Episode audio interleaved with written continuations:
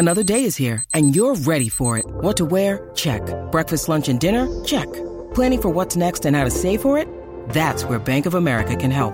For your financial to-dos, Bank of America has experts ready to help get you closer to your goals. Get started at one of our local financial centers or 24-7 in our mobile banking app. Find a location near you at bankofamerica.com slash talk to us. What would you like the power to do? Mobile banking requires downloading the app and is only available for select devices. Message and data rates may apply. Bank of America and a member FDIC. It's only a kick. A jump. A block. It's only a serve. It's only a tackle. A run. It's only for the fans. After all, it's only pressure. You got this. Adidas.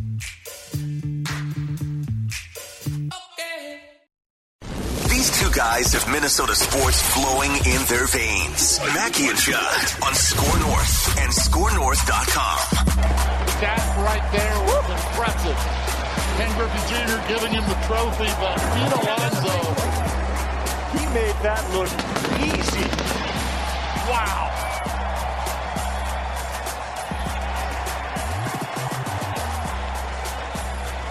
Spin it to win it, Derby champion. Wait a second. What happened to Ken Griffey Jr.? Did he eat Jay Oh, Buhner? he, he, Oh, you haven't seen him? He, he's been a big boy since the moment he retired.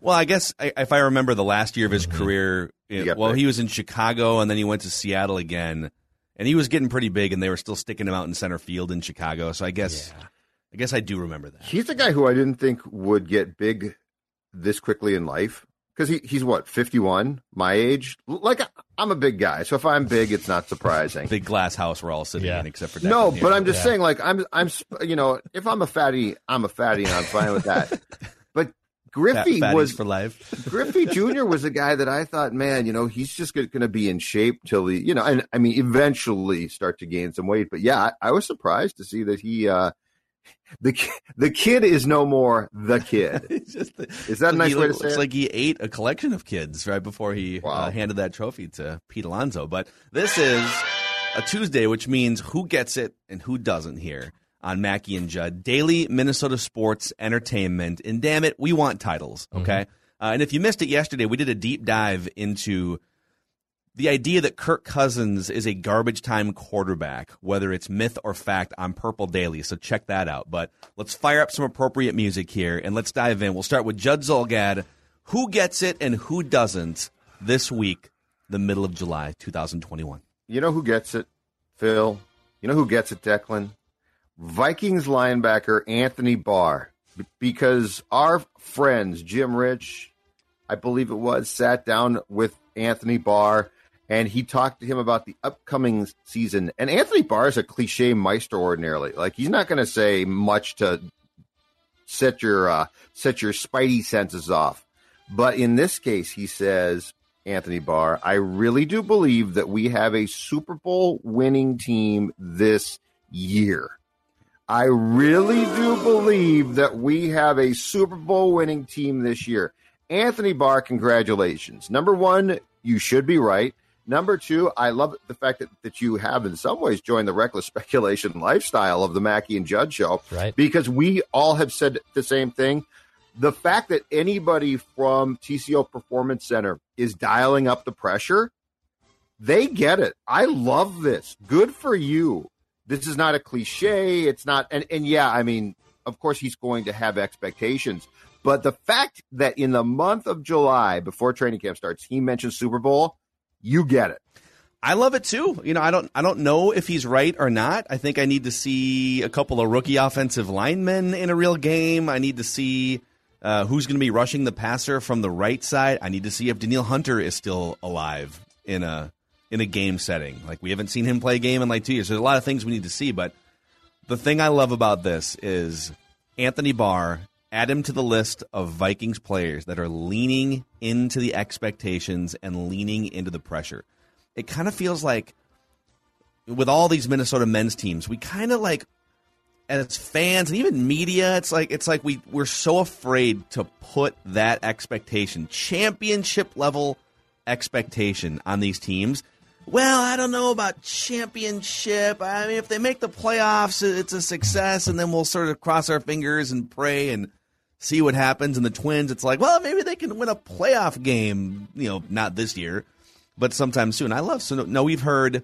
Um, I want to say Adam Thielen said some variation of this too at Yeah. minicamp. He said this is the this is like the most optimistic he's been Yep. about a Vikings team, and uh, and a couple others have sort of insinuated too. So I'm all I'm all for leaning into the expectation. This is great. The the fact that he mentioned Super Bowl is what I absolutely love, though, because that is an expectation and that, that is immediate pressure that I think if you're a good team, you handle, right?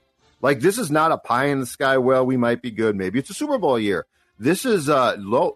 Look at what we've done defensively. Barr's right. I mean, what they've done defensively was aside from the right defensive end, they have basically filled every mandate the coach who's a defensive guy had. I love the fact that if if Thielen put the if the pressure was an oven and Thielen put the pressure at let's say what what's an ordinary cooking temp Dex three three something I love it. That's 400. 51. Yeah, that's 51. It's like know what? Like like uh, a con- thou- like a thousand. convectional oven works. Yeah, like 400 degrees. You know, 420. okay Like what? Anthony Barr Anthony Barr It's like what, like 75 degrees? You warm up that pizza. I like how we Take just nine went to hours? convection Yeah, ovens. cook that. anyway, it's 500. Now it's turned up to 500 because when you mention Super Bowl, you're putting the big souffle in. When's the last time you actually went down underneath your grill and turned the propane tank on or off? Or do you leave that up That- to that's a up Dawn to thing, isn't it? No, I she turns the she turns the actual um barbecue on. Uh I'm trying to think the last time I did because I've done this before because it, it takes some work sometimes. What, and like Dawn will ask me, well, yeah, because you get it gets turned off real tight sometimes, and then I have to come out and then, and Well, loosen it. It's the gym, baby. No, no, no. I said I have to loosen it, and then but then I leave it to her to Oh. turn it on to turn it on. So you, you're like you're like the guy who can't open the pickle jar and hands it to somebody else, and when they open No. it, you're like, oh, but I loosened it. I no, loosened no, it no, for no. I'm the guy who opens the pickle jar, but I don't eat the pickle. So I, I so I turn the propane tank on, but I don't, but but I don't fire it up then, Okay. because I don't want to be around that flame. A lot of bad things can happen. Uh, before we jump to the next, uh, who gets it, who doesn't here, uh, Declan and and both you guys, do you feel like the Vikings are the type of team that embraces? Do you feel like the Vikings make love to the expectations and the pressure, Uh, are they are they going to will now that these players are throwing out Super Bowl? Is this going to be a, a problem for them? Uh, make love to the pressure. That's an interesting way to look at it. I think uh, sometimes they're just a little bit maybe too premature, and uh, they kind of don't come through at the end. Premature evacuation from the yes, expectations. it's exactly what I think about the Vikings and Super Bowl expectations. But you know, it's 2021. It's a new year. It's a new year, baby. It's a new year. Everyone's a clean slate. You never know. Here's what I love about this. Here's what I love about what Barr did because this is the most important thing. Who's the most important person on the team? Who who's going to have to handle this pressure very very well? Your quarterback. Chad Beebe. That's right. Yeah, BC Johnson. God. Um, no, your quarterback is. I there is going to be pre- this. This is what I love, you guys. 2021, we get the questions about Kirk answered. Like if we're wrong, we're going to be proven wrong. Mm-hmm. So like every so like he is in a position now where all the questions I think, and yes, the offensive line might not be perfect, but they've taken steps to improve it. Okay, like like like at some point in time, you've done enough to improve it. So that being said, this answers all the questions about this team and the quarterback. That's what I love about this. All right, more Vikings here. You know who, you know who gets it? Pro Football Reference uh-huh. gets it. And here's why. So the NFL, what's the NFL like a like a 10, 12 billion dollar entity now? Uh-huh. I want to say it's like if you take all the revenue and all the teams and everything, it's like a 12 billion dollar entity. I mean, they are literally just a money factory at the NFL. And yet up until yesterday, the NFL had not gone back and tracked sack data prior to 1982. So all of the, you know, all-time single season sack record or all-time list of sack leaders, like it, it doesn't include any of those legendary players, the Deacon Jones, Alan Page, right? The legends from the 60s, the 70s because the NFL just never like they could never hire an intern to just go back and watch some film for a summer and tally the sack totals. And so Pro Football Reference comes in and says, "All right, well, I guess if no one else is going to do this, we're going to do it." So they went back and they tracked all of the sacks to like I, I want to say like 98% of the sacks they're confident that they tallied before 1982 and here's the good news for the Vikings. Of the top 25 all-time sack leaders, there are 6 Vikings on this list. 7 if you want to include the 1 year of Al Baker in 1988 who came to the Vikings like well after his prime. Uh, but you've got now so Bruce Smith still leads with 200 career sacks. Deacon Jones is on the list, third all time for the first time because all of his sacks came between 1961 and 1974. And correct me if I'm wrong, Judd, he was the head slap guy, right? Deacon Jones. You would Yeah, take that big right. paw and just slap. He'd like slap the right tackle over the side of the head and just send him to uh, to the ground. So Chris Doleman is seventh. Alan Page is eighth. John Randle tied for 14th. Jared Allen tied for 16th. Carl Eller tied for 18th. And Jim Marshall tied for 22nd. Get that man in the Hall of Fame. A 19 year career, top 25 all time in sacks. And so, uh, what do you guys think of the Vikings basically being, in terms of franchises, like the sack franchise in NFL history? It's not surprising, right? Like if, if you, you go back and look at all of the names that you just mentioned from the past, we knew that, that they had a ton of sacks. Now, here's what here's my question. Is the league going to work with PFF to recognize this and find a way to add these guys to the list? I mean, here's the thing about, and I don't get it. One is, how do you not recognize the sack and like tally it and keep track officially, officially until 1982? That makes no sense. Here's the second thing, though baseball's going back now and incorporating the Negro League statistics into their official stats. So, like, they've got people pouring. I mean, baseball screwed up, but this is a good idea. They're going through and pouring through, I don't know, box scores, play by plays, whatever, to incorporate a whole nother league into their stats. So, is the National Football League going to work with PFF now to uh, incorporate this to make it official? It's PFR, actually. Or, I'm sorry, PFR, Pro Football Reference. But are they going to do that? Because they really should. Like it's embarrassing that you don't have if Deacon Jones doesn't get get recognized because well we just didn't keep track of sacks back then. That's a really lame excuse. Yeah.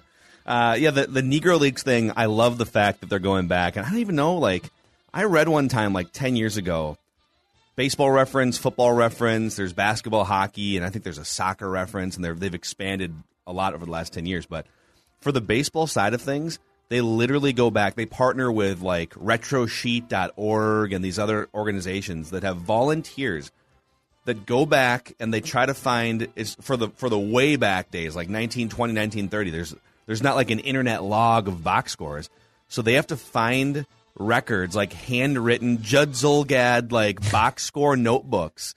And that's the way that they have to tally up some of these stats. Like if you scored a game in 1922 that we don't wanna- have in our archives uh, baseballreference.com probably wants it but I think they've miraculously found all of these going back like Josh Gibson is the home run king of the Negro leagues, right? Mm-hmm. Well, all due respect to you know to pitchers from the 1930s and 40s in the major leagues, but like they never faced Josh Gibson. They never faced some of the best, like Babe yeah. Ruth, for instance, never faced a black pitcher, never faced a Dominican pitcher, never faced a Venezuelan pitcher.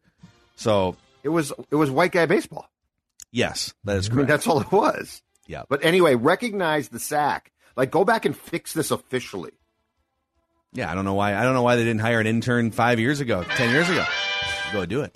All right, who gets it? Who doesn't? Declan. All right, I'm gonna go with the who doesn't. Phil, you can keep your heads on uh, headphone. You can keep your head on too. You can keep your headphones on here. I think you'll you'll be okay. Spoilers, spoilers coming. You'll, you'll be okay. You'll be okay.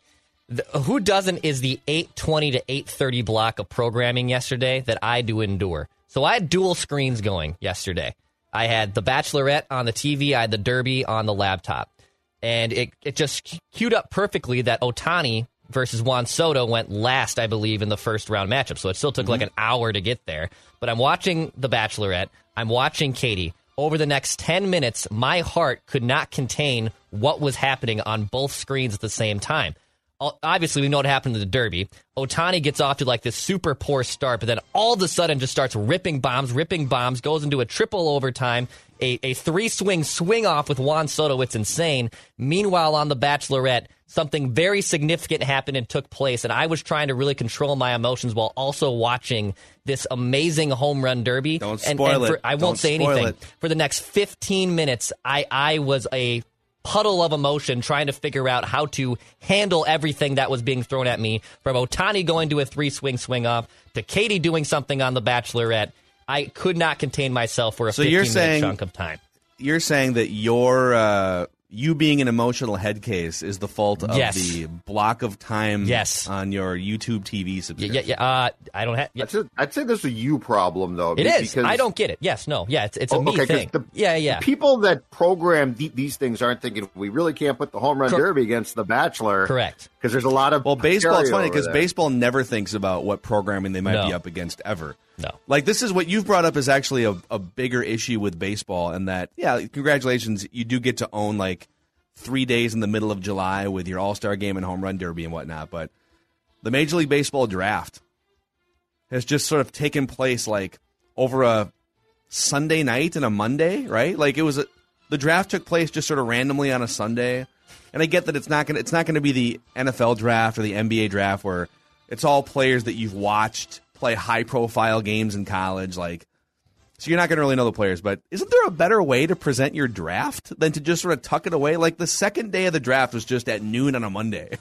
like But the what? first round, the first round to them is the big deal, and it used to be in June, and now they, they stuck it in the All Star Game weekend to try and make it bigger. And you, you know what? I've come to the conclusion of some drafts don't matter. Like they're just they're going to be drafts, and you're going to take guys. But I mean, like baseball's tried so hard, and sa- same with our sport decks, H- hockey. I mean, I guess the first round's okay, but after like the first Yeah. five names, you don't know. I, I mean, in that sense, football just has something incredibly special, and I think basketball's draft is probably second. Phil, if, uh, I don't know if you would agree with that, oh, but 100%. Yeah. but Yeah. basketball's draft is second. But after that, it's like the hockey and baseball draft guys just sort of fall in line. Right. Um. The the one baseball thing that I will say that drives me crazy is why is the futures game played on a day when there's ten big league games going on?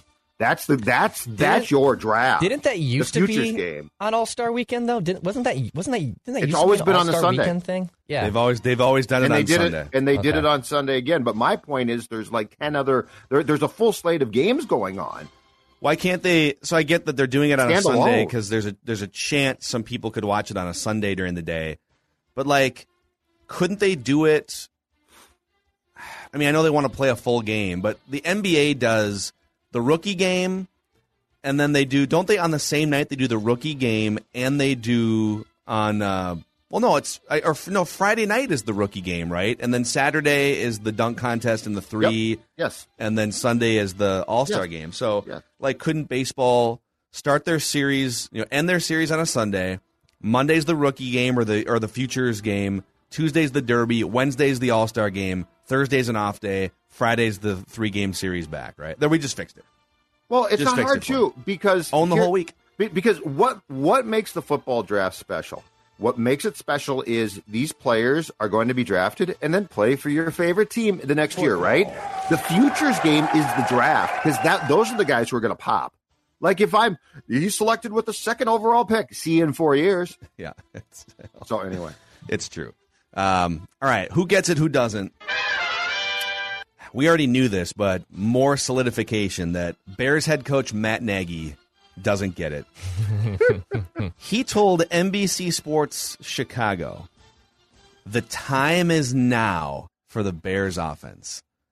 This is going to be a quick one here, boys. I don't have an elaborate explanation. All I have to tell Matt Nagy is, it's never time for the Bears offense.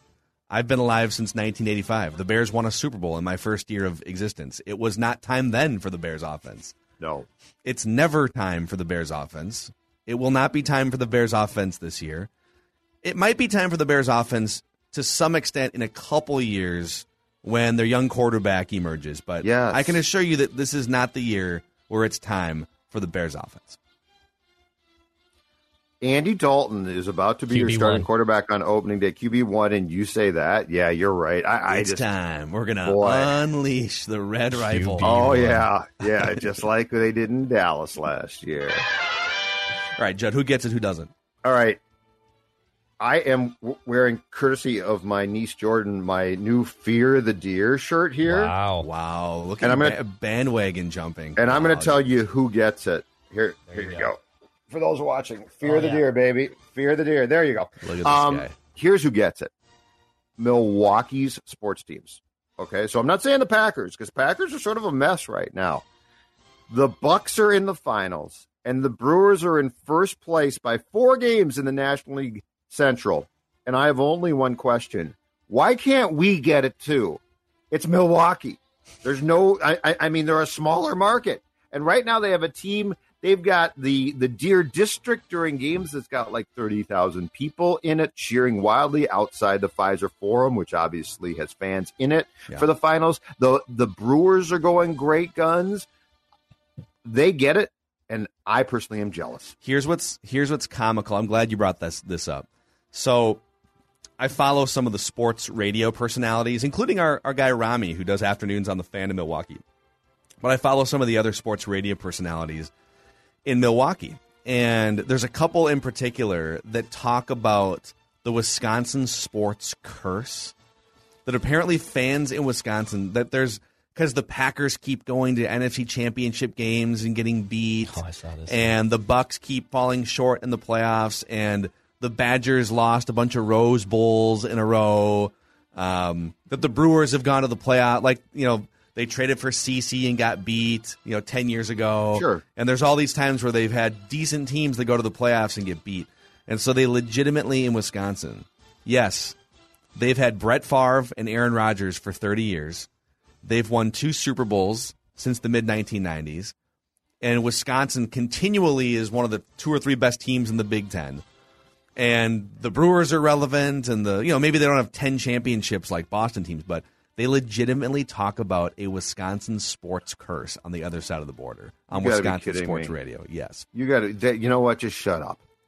Shut up, Wisconsin sports curse. Thirty plus, thirty plus years, thirty years of great quarterback play. Basically, you don't have a sports curse. We got a sports curse. it's pretty hilarious. But Yeah. anyway, smaller market than ours. Okay, Wolves, Twins, follow suit, please. So are you? Where, where'd you get this Fear the Deer shirt? Did you buy this? No, my my niece Jordan lives in Milwaukee, and so as a guy who's a bit of a front runner occasionally, I told Dawn, "Hey, have her send me an extra large Fear the Deer shirt." So she went and found one at the store and sent it to me. Listen, if the Wow. Timberwolves aren't fulfilling your needs, then you're going to go to another uh, team. You know, you, I had to do the, it. Timber, the Timberwolves forced you to do this. I, I had to do it. I had to do it. And you know what? It's family, so I wear it. I like it. It's family. all right, Declan. it's on the family. Who gets it? Who doesn't? Are you gonna are you gonna are you gonna blame YouTube TV for your problems? No, I will here? not. Actually, I, and and I don't mean to uh, get a little heavier here, and I know we're recording a lot earlier, but I, I do want to give a who gets it to something uh, that I saw yesterday. Uh, Tanner Morgan put out something that is put out a tweet yesterday that his father passed away from brain cancer. It was a glioblastoma. Um, it's the most aggressive form of brain cancer. I lost my dad to a glioblastoma, and he really talked about faith being something that really worked for him. Now, I'm not someone who used faith to get over that, but I know how aggressive and like significant that that cancer can take on a family. And I think it was awesome how he basically summed up that his dad uses faith and his family used this as something to really get over because it is a very rigorous and vicious cancer. Now, some of us have been on this show that have we Phil, you lost your mom to an aggressive form of cancer. We we've been through a very tough time before and just seeing this note not even knowing tanner morgan you know I, I i've never met the guy i've only seen him play go for football but just the way he summed it up i know how difficult that cancer can be and i think it was a really touching tribute and the way he carried himself and still continues to carry himself today i think is really admirable so i really want to give a big shout out to the tanner morgan family of who gets it Right on. Yeah, I, I I mean I don't know him personally either, but it just everything ever since he basically stepped into the quarterback role three years ago, just seems like everyone loves him. He's a great leader, Yeah. and I root for him. And I think that so When did what was the timeline on this? When did his dad find out that he had um, cancer? And He had a his dad had a stroke, I believe, in May of last year, and then they figured out it was because of brain cancer. So Yeah. he, I believe, that and that was in July. He got diagnosed, and yeah, I mean it's quick. It's it can be a really quick and aggressive cancer. So I, I think he obviously did the best he could. I think Phil uh, Phil Ervin is it who used to I believe used to cover uh, the Gophers for Fox Sports North. He did a big piece on it about nine months ago and just talked to Tanner about it. It's it, it it's a really aggressive form, and I think just the way he carried himself was a was a pretty damn good thing, and I I think it's worth shouting out. Amen. Yeah. Yep. Uh, I, I. I mean, I. I, I still think if he has a big season, I think he might have a chance to at least be a backup NFL quarterback. I think. I mean, uh, there was there were some people like before last year when had uh, the offense had a down year, where like he was projected to be like one of the top five or six quarterbacks in his draft class. So I we'll think see. PFF just put out college uh, rankings, and I believe he was 32 going into this season of the of the top projected 100 quarterbacks in college football. He was 32, which yeah could still obviously be a, a draft pick next season. Uh, by the way, speaking of Gopher sports, our friends at Federated Insurance have been supporting Gophers athletics for a long, long time, and they've been supporting business owners in the Twin Cities since 1904. They're based in Owatonna. They're one of us, and they understand as a business owner, time is money, and so they give their clients access to the resources and information they need, tailored to whatever your business is. So if you're just looking for uh, more frontline protection, more peace of mind. Federatedinsurance.com. And remember, at Federated, it's our business to protect yours. Uh, any other final who gets it, who doesn't from from you guys? Yeah, I got one quick. Um, and it's a familiar refrain with who doesn't get it, but I think it's a different reason why. Rocco Baldelli doesn't get it because, and I tweeted about this, I think, on Saturday. Nick Gordon, okay? I realize Nick Gordon might not be a great player. I realize he might not be good, but your team stinks, and you have a chance right now to find out.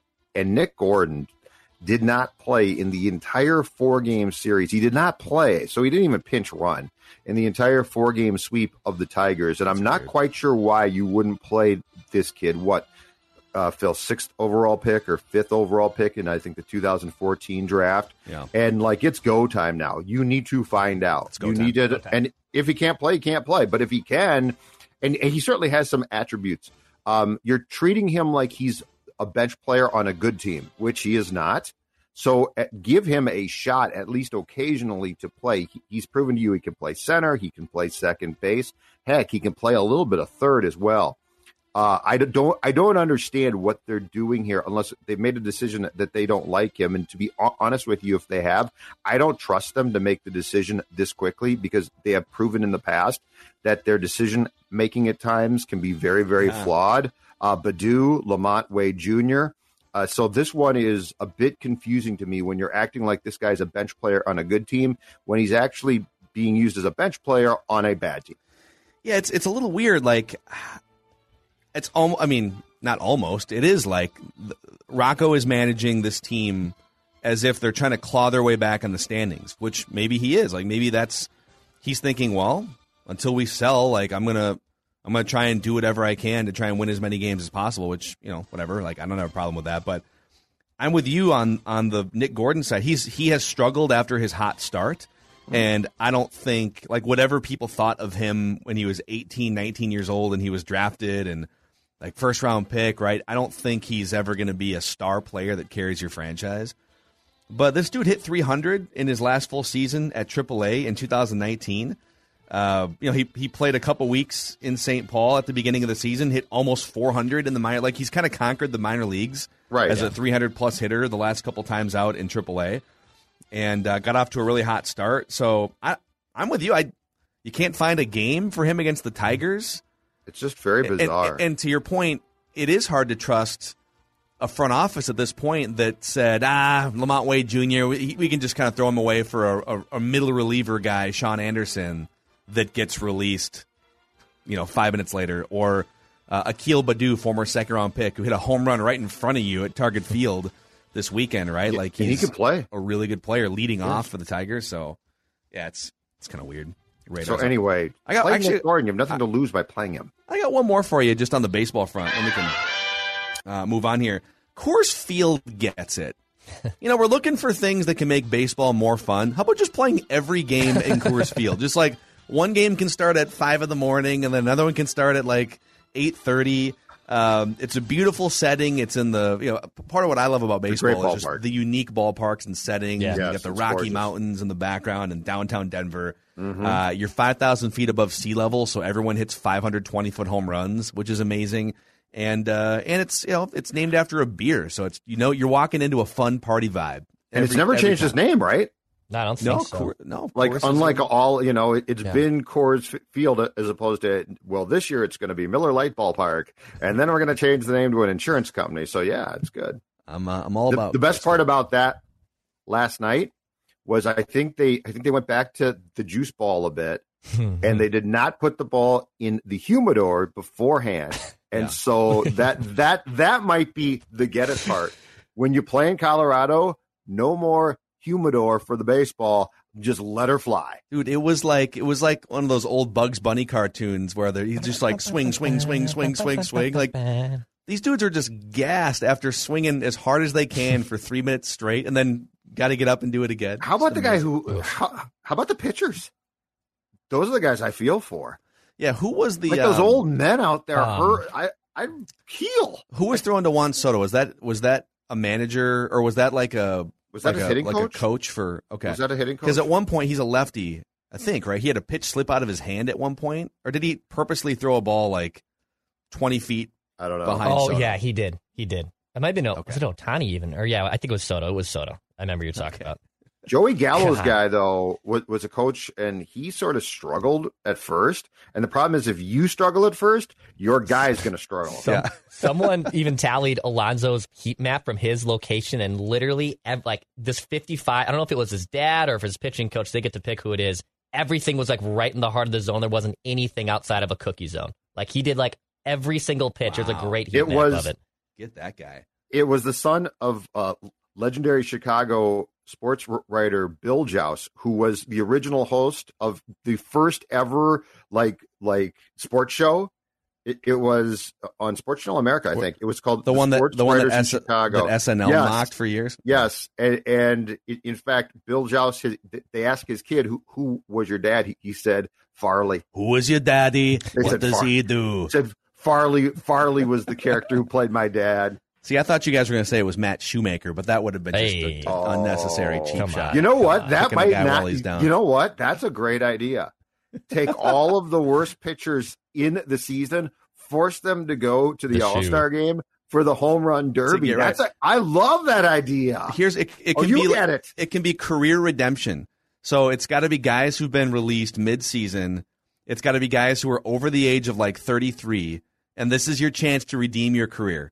You're going to come to the All Star game, and you're going to try to get these guys out. Like you're not going to throw lobbing. You know, it's it's going to be a different type of home run derby, but you're going to try and get these guys out, and they're going to try and hit home runs in Coors Field off of you. And if you succeed, hey, there's a bunch of eyeballs on you. You might get signed to a to a contract for the second. You know what this season. could be, Phil? Th- This could be a, a reunion of Twins pitchers circa 2011 to like 2016. Scott Diamond.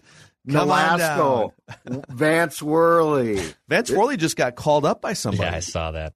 I'm Yeah, pretty he sure did. he's back in the major leagues now. He the is. Vanimal. The Vandal, is. baby. I love that idea. That's a great one. Rex Bex. The Vanimal. All right. Uh, so Mackey and Judd, Minnesota sports entertainment on a daily basis. And last summer, when we had like four months of no sports, and we were just doing a, a ton of fun, just let's look back at let's do random season recalls, let's do rewinds, and we had a segment. We haven't done this in a while called alternate reality, where we go back and we take a scenario, a draft, a game, a season, and if, let's just say, if this thing would have happened instead of this thing, how would things have played out? And I forget who on Twitter sent this to us. I, for, I forgot to uh, to earmark it, but I remember the question somebody tweeted to us on like Saturday this weekend. An alternate reality scenario for the Minnesota Vikings. 2017, they finished 13 and 3, Minneapolis Miracle. Then they go in to a hostile road environment against the Philadelphia Eagles, and they just get shellacked. And you know the the crowd is probably a factor. Just you know once you once you once you throw the pick six and things start spiraling, it's just it was hard for them to get back on track, right? So the alternate reality scenario here, and there's probably a few of these in this season, but as it was proposed to us, what if Dalvin Cook doesn't get hurt in week four against the Detroit Lions? What if you don't go on to lose that game inexplicably 14 to 7? So they actually they, they fell to 2 and 2 on the season after losing that game. And they dusted themselves off and they only lost one game the rest of the regular season. But what if he doesn't get hurt? Do they win that game? Do they finish 14 and 2? Do they host? The answer is yes on this one. The Philadelphia Eagles in the NFC Championship game with a healthy Dalvin Cook offensively. How does that whole stretch and season play out differently if the Vikings don't? It's sort of a two part thing. If they don't lose to the Lions in that game, sure, and if Dalvin Cook doesn't get hurt in that game, uh, they play host to Philadelphia. They miss a late field goal and break break our hearts still. Um, so they don't um, they do they they lose still, but they don't get smoked. Well, they don't get smoked. Heartbreaking. They don't get smoked at home. Uh that's a I love that one because Cook gets hurt, and it it did t- it sort of did take the steam out of the building, as I recall, um because it, it was pretty evident quickly that yeah. it was serious, and so and, and I think Dex was sitting by me in the press yeah. box that day, if yep. I'm not mistaken. So, all right. So let's go back. Um, they play host to the conference championship game, and I honestly do think that they probably win.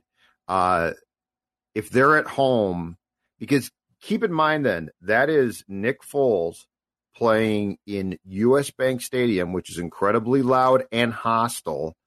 Uh, the Philadelphia that team was good. I don't think that they were great, and I do think that that building has a way of throwing a lot of quarterbacks, some of who've been pretty damn good, off their game.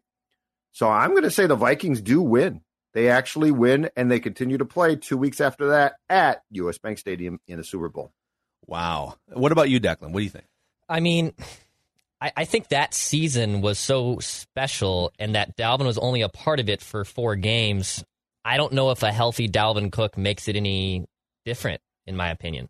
Um, I really don't. I, I, think they still had a pretty damn good offense. And even though I, I understand like having a healthy Dalvin Cook, who we even saw last year at his full capacity, that could make a, a bigger difference. But I, I, look at two other big moments in that game uh, of that season of the alternate reality of them getting to the Super Bowl before I even think about Dalvin Cook.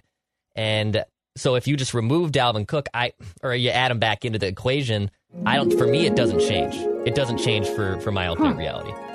Well, I think they I think they beat the Lions. Like I, yep. I think that was such a deflating blow, and it you know you you lose this guy who clearly in the first three games had become like one of the best running backs in the NFL just right away out of the gate. So I I think they beat the Lions, and I, I don't think there'd be any reason why they wouldn't finish fourteen and two if they did it without him. Mm-hmm. Anyways, if they you know they finished so strong.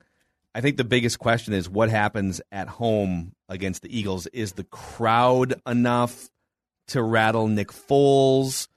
Um, does the defense? I mean, that was by far the worst defensive performance of the year for the Vikings.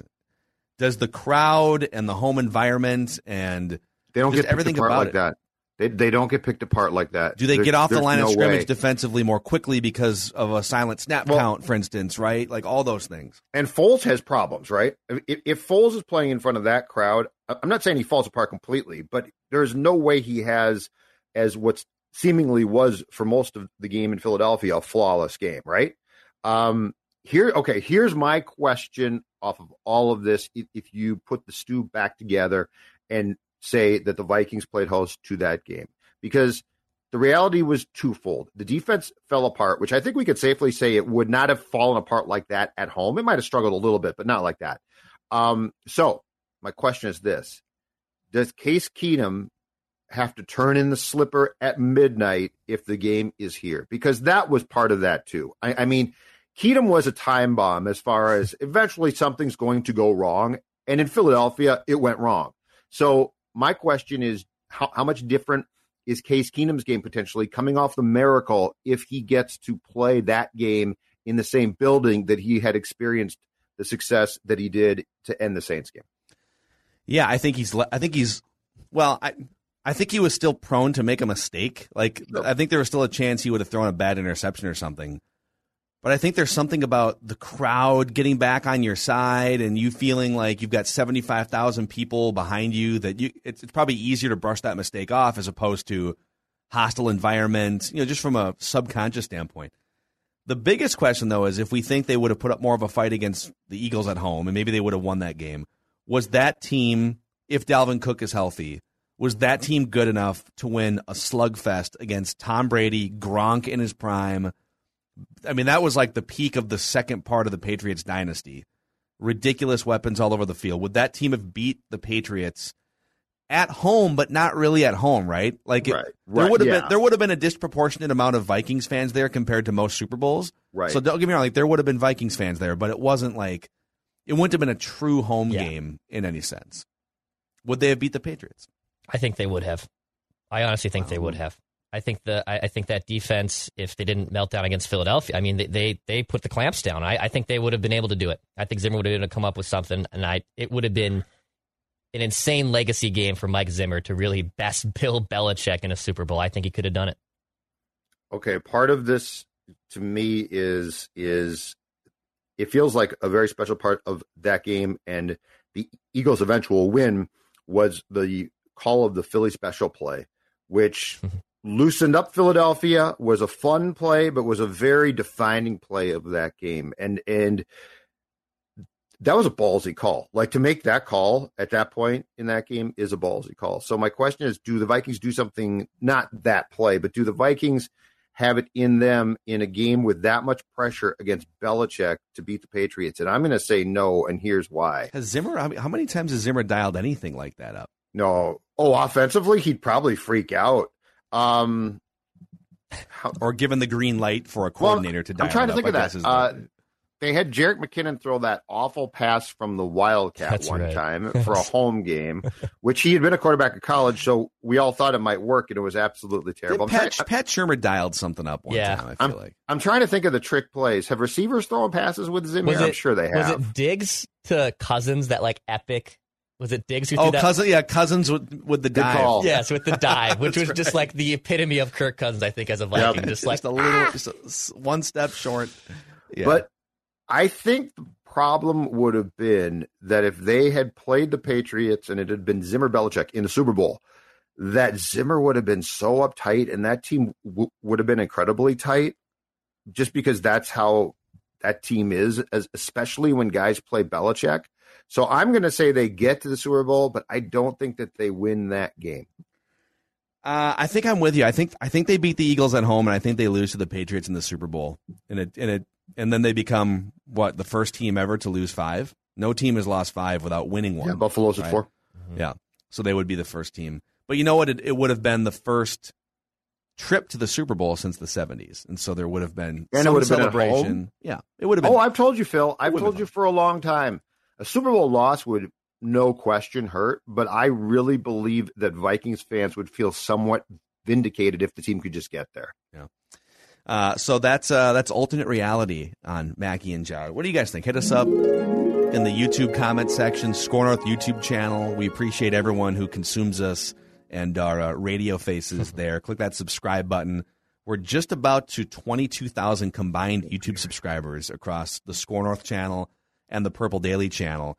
And uh, Dec- Declan is going to put Judd and I through the random season recall grinder here in a second. But Dennis Kirk is one of our partners here. People ask, like, what's the best way we can support you guys? Well, download our app and, and listen to all of our shows and read Judd's written work on the app. You can also watch our videos on the app. It's a free app. That's one way. But number two is support our sponsors and our partners on the show.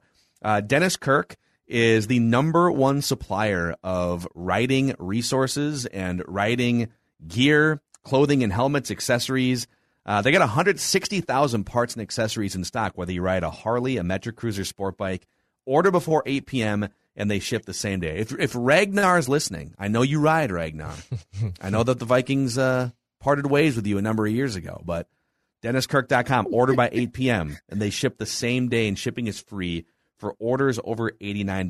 DennisKirk.com. All right, every week, Declan goes back and finds random Minnesota sports teams from sometime during our lifetimes and quizzes Judd and I on the details. And I feel like we've we've fared pretty well, except for that well. one North Stars debacle from a couple weeks ago. is correct. It wasn't Where a Judd debacle. just it was a, it was completely a dropped bit the ball. It was a little bit of a struggle. It was not a debacle. Mister, I love the '80s North Stars. Like, what color are their breezers? Judd's like, I don't know. I don't know. You give me the 83, 84 North Stars, I'll do it just Okay. fine. Okay, I'm sorry, but my drink once my dr- one drinking year once my drinking year start. No, 84, 85, but once my drinking year start, it changes the dynamic. Sorry. Okay, all right, God. all right. What do you got for us, Deb? All right. We have the 2010 2011 Minnesota Timberwolves here to start, which is a Kurt Rambis led team.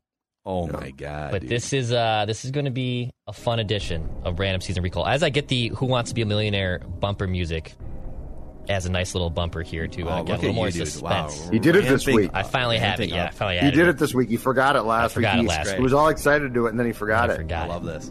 All right, let's start with this one. Oh my god! The 2010-2011 Timberwolves finished with how many wins? I'll give you within a three-win window. Oh God! All right. Well, he gave us. I'm actually glad that he gave us the Kurt Rambis nugget there. I think we would have landed on Kurt Rambis as the coach, but it it makes it official that this wasn't like, oh, this was a year where they kind of maybe popped up a little bit. They were a disaster in the Kurt Rambis era. Didn't they win like 18 17? game- Yeah, 18, 17, 18 games. Yeah. Yeah, my so your head went to 18, mine went to 17. Yeah, and and you know what? If we're right, that's right in the ballpark. We're going to get the ding. I don't think it was in the 20s. I don't think it was I think 18 is the safer number because it covers us from like 15 to 21. 21. Yeah. They would have won more than 14 games, right? I, I just don't want to get like the record is 9. There was a Nuggets team or something or a Sixers team like Sixers team. years ago. Sixers team in the 70s. Yeah. No, I, I I think they bypassed that one. But anyway, yeah, I'd say around 18 wins. Let's go 18 wins. 17 and 65. Oh, I had it. Oh, you got it! You got it! got it! We're within the we're within the oh range, but God, 17 and 65 was the final record for the 2011. Dude, I mean, Timberwolves. I don't know. Like this Dude. is like one of the hottest streaks ever. I I've had three in a row. Yeah. If you give me credit that I did say 17. Oh my god. I'll give it to you. I'll give it to you. Okay. All right, come on, let's do Well, it. I, I mean, it's still right. So, but yeah, that was outstanding. God, that team was bad. Okay. All right, Kevin Love and Michael Beasley finished with double figures in points that year, but two other players also did, finished an average double points, double digit points per game that year. Who were they? Okay, I've got. We're just talking here. Dan, Yep. Okay, so like this is just among friends. I'd prefer that you duck out. We'll do. Um, is this a Ricky Davis? No, this is after Ricky Davis. Ricky Davis was like 06, 07. Okay. Ricky Davis did not play with. He didn't play with Kevin Love at that point. Okay. I think the question here is, when did they trade Al Jefferson? I feel like they might have traded Al Jefferson by now. And when did Ricky Rubio start? Oh, he started late. He started later. He was, was I, 11, 12. I was at the station when he started, and that that's when he tore his ACL. that was the 2012 March. spring training, right? Yes, when we were in spring training because they were playing the Lakers at Target Center. So yeah, no, this is pre Ricky. And this is pre Pekovic, I think. I don't think Pekovic was on this team. Okay. So you had all right. Let's just talk through. So Love, Michael Beasley smoked too much weed. But had a great toaster, Great toaster. He did. I bought his R.I.P.. toaster and cheese grater. and now the toaster's gone, which R.I.P.. makes me really sad. This would have been the year. Oh, okay. It's all coming together here. This would have been the year that Kevin Love had a 30-30 game. And you So- left. I left at halftime. Yeah, I mean, they were against- it, they were playing the Knicks and they were down like nine at halftime, and Love had like nine and eight or something. And you left, and and then one of the great Wolves accomplishments happened. We did this, and by the way, Beasley was good in that game too. Beasley had a stretch there where he scored like thirty points a game for like two or three weeks. Got off the weed Well, I'm just trying to think. I think or smoke more. yeah. Wes Johnson. I don't think he would have scored ten. So we need two other guys that scored double digits for this team, huh? Oh wait, so um, One only. Oh, oh, oh, oh, oh, oh, oh, oh. This might be a Ryan Gomes. This might be a Ryan Gomes situation. Ryan Gomes came over.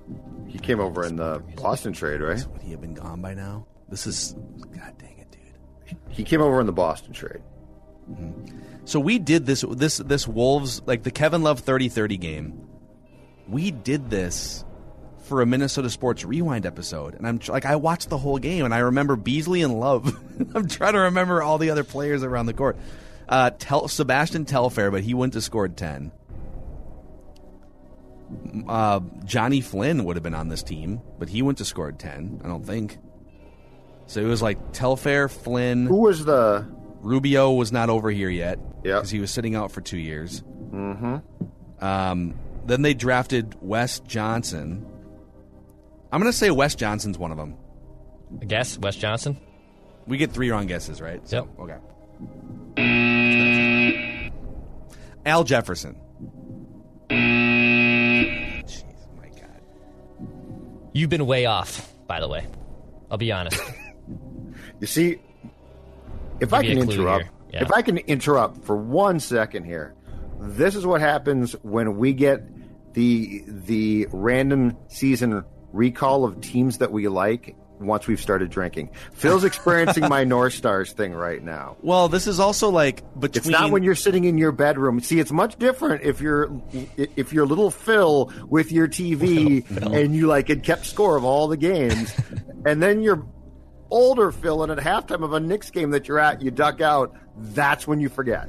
But this is also like a transition period between. Oh, don't make it. Come we're, on. we're like three years removed from the KG era, and we're headed into the Come Love on. Rubio Pekovic era. yep. Who's your third guess? I Pe- have no Pekovic. idea. Pekovic. Wow! Oh my God! All right, so Dude, one of these Huh? gu- Oh my God! one of these guys. You didn't mention any of these two names, by the way. The first one is Luke Ridnour. Forgot Luke Ridnour. Use the force, Luke. Use the force.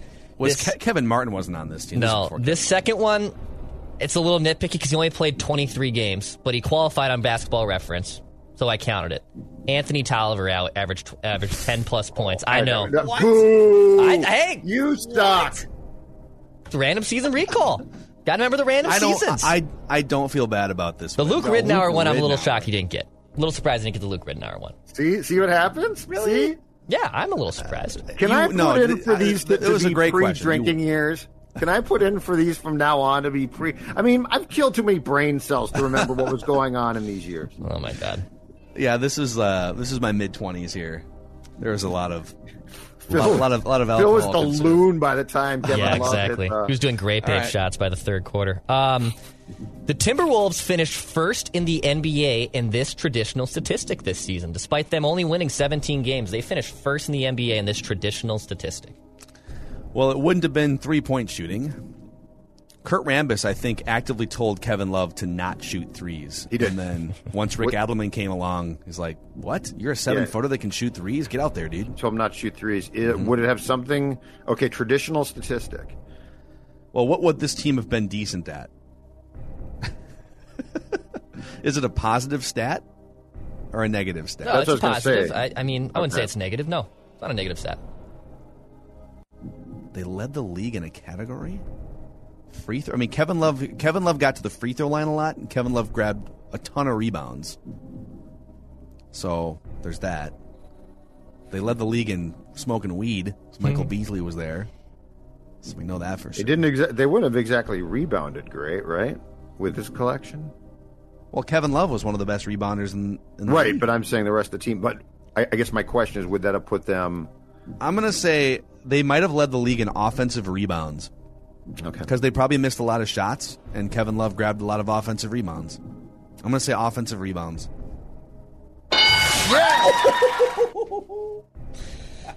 It's it was tech offensive back. offensive and total rebounds. So technically, I was going for total rebound, but they Oh, did they did lead, lead in total They rebounds, did so lead they- in total and offensive rebounds that Okay. year. Kevin Love was amazing because he couldn't jump really, but he would just like position himself below the rim and like link arms with like, you know, somebody, and the ball would just sort of fall into his breadbasket. So Boxing out, man. he's back. The Wolves whisperer. Wow.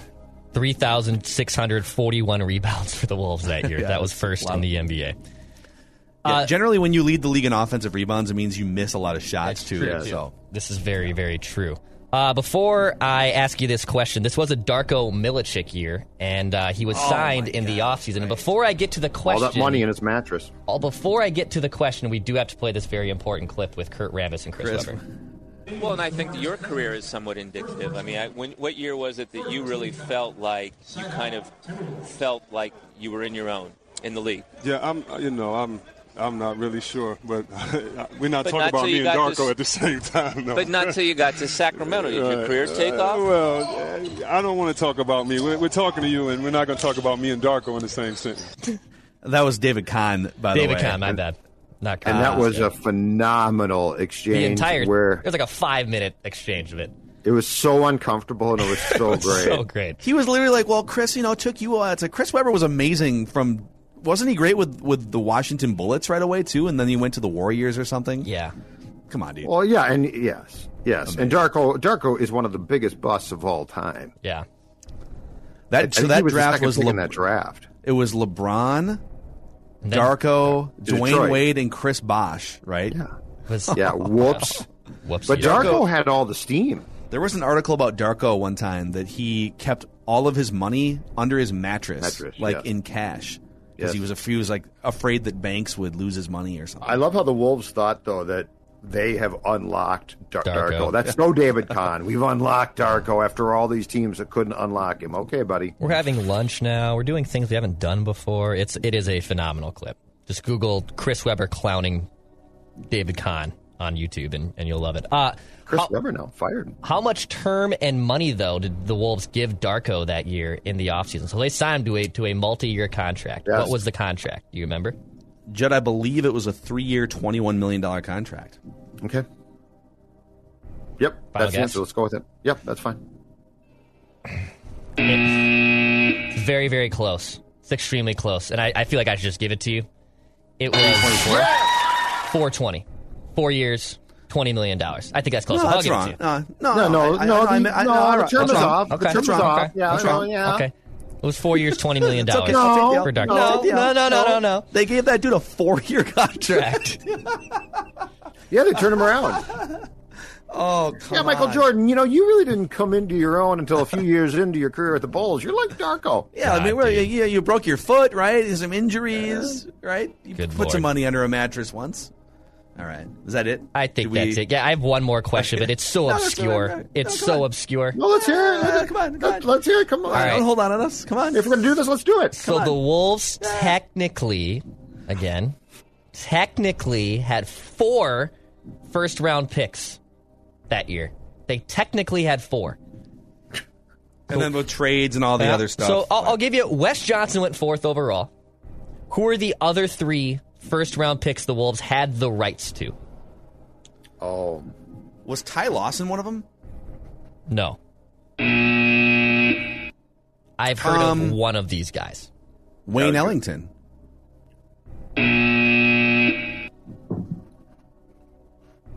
There's a bunch of.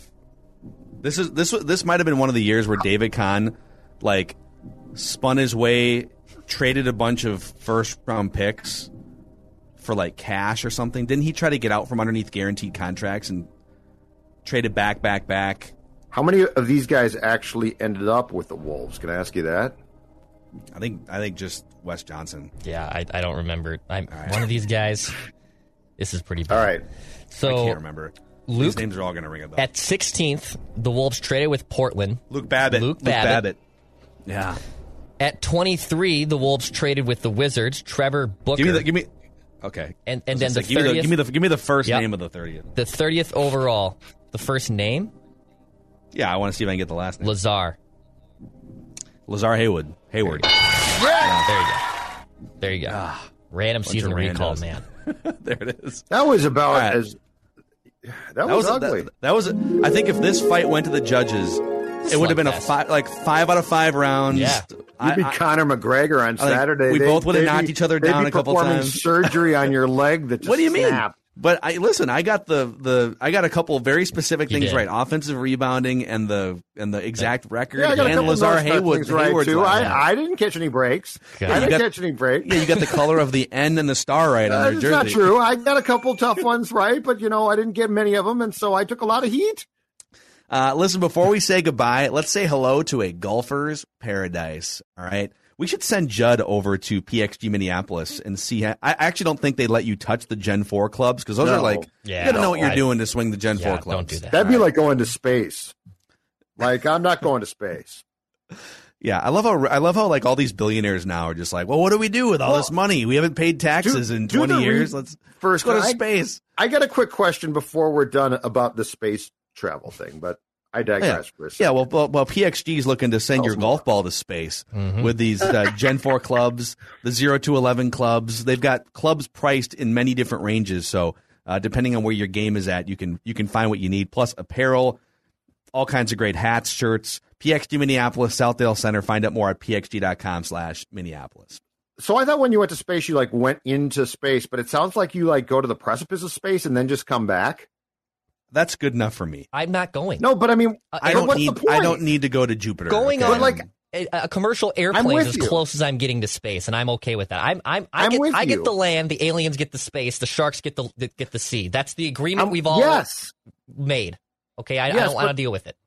But my question is, I didn't realize that I was considered going to space if you like touch space and then just come right back. That to me sounds like a waste of time. Like if you're going to go to space, go to the moon, and if you're not going to go to space, like Declan or me, just stay home. Who's going to be the first chain restaurant or hotel group to put a hotel on the moon? Chili's. Or, uh, is Chili? Chi- I want my baby back, baby. Yeah, Chili's. I want to go to the moon, go to the moon, go to the moon. Applebee's two for one appetizers Yeah. after you uh, reach the edge of the atmosphere. Eating good in the moon of hood. God Almighty. Oh, that one might need some some honing Oh, there. boy. Uh, uh, tomorrow, write that down predictions and an accountability session. Thanks for hanging out with us on this retro edition of Mackey and Judd. We'll see you guys tomorrow. Venture X from Capital One is the travel card for people always asking, Where next? You earn 10x miles on hotels and rental cars, and 5x miles on flights booked through Capital One Travel, and 2x miles on everything else you buy with Venture X. Plus, receive premium travel benefits like access to over 1,300 airport lounges. The Venture X card from Capital One. What's in your wallet? Terms apply. See CapitalOne.com for details.